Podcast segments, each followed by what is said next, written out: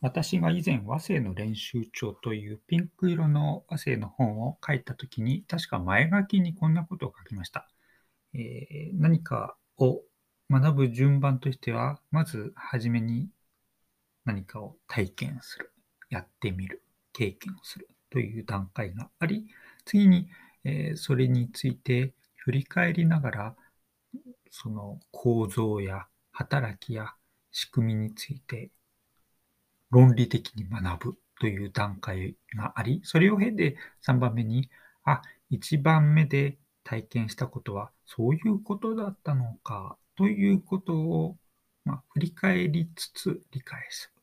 そしてそれが分かって楽しくなって、でまた新たな体験に入り、で、その体験がどういったものなのかというのを論理的に学ぶという、このサイクルが、えー何か物事を身につけ、かつ理解する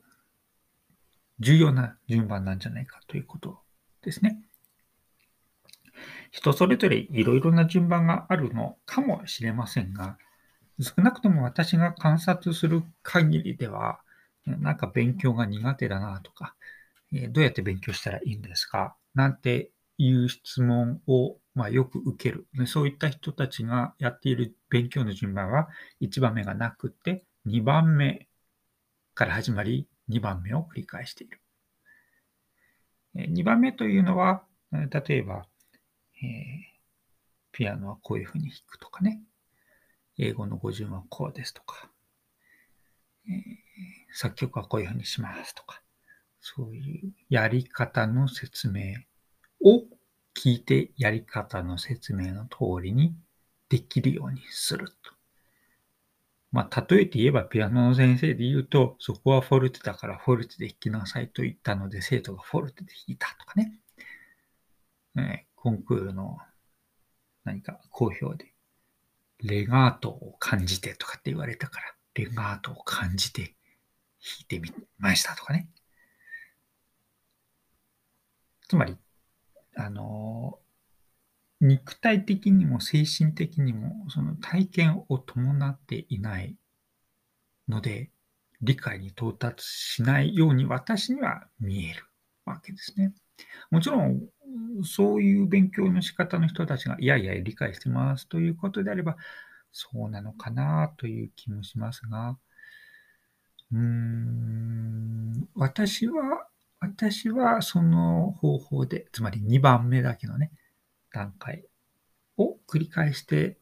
何かを理解するっていうのは難しいんじゃないかな。それで理解できたらすごいよな、とも思います。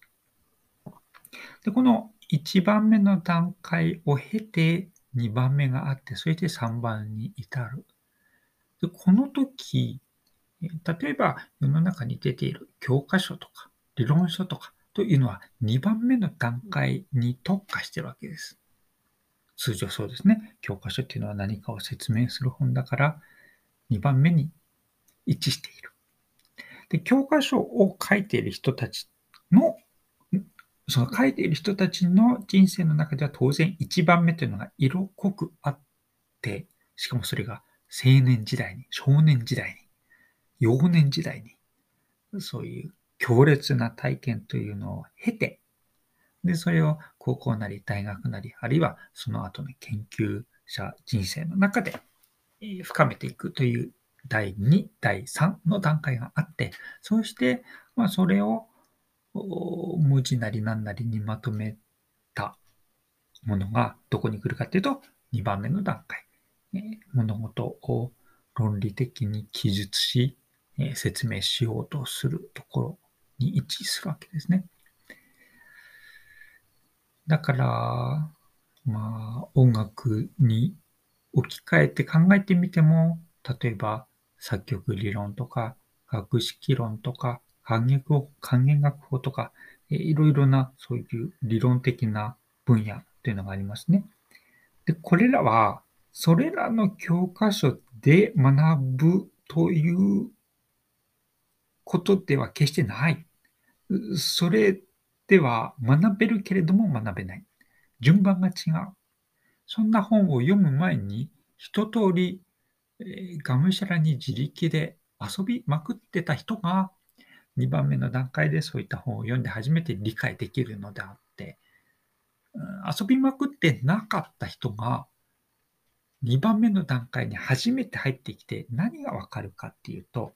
本に書いてある日本語は理解できるんだけど、自分の中の体験とこう結びつけるという、その紐付けができない、もしくは、うん、非常に難しいから、分かったっていうふうにならないんですね。でこの、つまり勉強っていうのは、勉強の前に遊びとか原体験っていうのが強烈に入っているべきだってことは、やった人だったらわかるんだけど、やってない人には、これはもちろんやってないからはわからない。で、私はこれをやってない人にね、最初に遊びが必要なんですよっていうのを言ってもね、通じないってことを私は知ってます。残念ながら。あなたと私たちは違うんですよっていうのは言われるのが関の山なんですね。で、そうなのかもしれないですね。うん、でも、もしそうだとしたら、そりゃあ、勉強するのは難しいんじゃないのって思っちゃうこともある。小さい頃の何か無節操な遊び、探求っていうのが、どれだけその後の人生を豊かにしていくのか、研究に結びついていくのか、芸術にこう役立っていくのかっていうのは、私はもう計り知れないなと思うんですね。何かのために試験があるから、コンクールがあるから、レッスンがあるから、先生が言ったから、親がやれと言ったからっていう、そういう不純な動機で勉強を始めるのではなくって、面白そうだから、やってみたいからというふうに、自分の中から湧き起こる興味、関心に従って、何かをやってみて、そして、それを後で振り返りつつ学術的に勉強するというルートに乗った時に初めてそれはその人の実力になるんですね。だからもし親御さんなり先生なりが生徒や子供に何かをさせたいと思ったらまずはその対象で遊びまくるっていうのが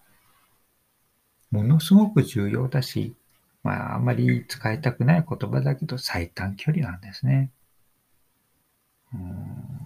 少なくとも私はそうやってやってきたし、でも私はそれを誰に教わったわけでもないんです。自分でただそうやってたし、親がそれを止めなかった。先生たちもそれを止めなかったっていう、まあ、たまたま運が良かったケースだと思いますけれども、このクソみそに遊びまくる。遊ぶっていうのは、あのー真面目な人たちからすると、サボるっていうふうにね、思われがちですが、うーん、サボるところからも学びがある。別にサボったっていいじゃないですか。何かがものになるかならないかなんて本人の問題だからね。それをまあね、それでじゃあ伸び、人が、そうやって遊んでた人が全員伸びるんですかって言われたら、そりゃあ、人それぞれですね、そこはね。全員が伸びるわけじゃないんですね。うん、まあ、それぞれの人たちがどこで伸びるのかなというのを探すという意味でも、いろいろなことをやってみる。時間をかけて、じっくり。結果がすぐ出るっていうことを期待せずに。ま、結果が出るのが50歳かもしれないし、60歳かもしれないんですね。まあ、長い目でその人がゆったりゆったりとできるようなっていう、そういう生き方を本人も周囲も特に干渉せずに受け入れるだけの精神的な余裕がね、あるといいわけですけれども、なんか、この何年か、何十年かはそういうの弱まってきているから、まあ、どこかで誰かがね、そういう遊びのある、余裕のある、こう、生き方、暮らし方、過ごし方を確保していかないと、なんか伸びる才能も伸びないし、人がどんどん潰れてっちゃってるし、ねえ、良かれと思って、これやった方がいいよ、勉強した方がいいよ、練習した方がいいよって言ったものが、何か、その先大きく花開くというわけでもないっていうふうになっちゃったらね、残念ですよね。うんま、私のようなこういう考え方は、ほとんど少数派ですからね。説得力は非常に弱いけれども、少なくとも私自身はそうやってきたし、私もそうやって人々を育ててきた。私のところにたまたまやってきた、やってきてくれた生徒さん。そんなに大量にいるわけじゃないけれども、やっぱりそれぞれそれぞれなりに羽ばたいてって、優秀な成果をね、出している人もたくさんいるので、あながち間違ってないのかなと思います。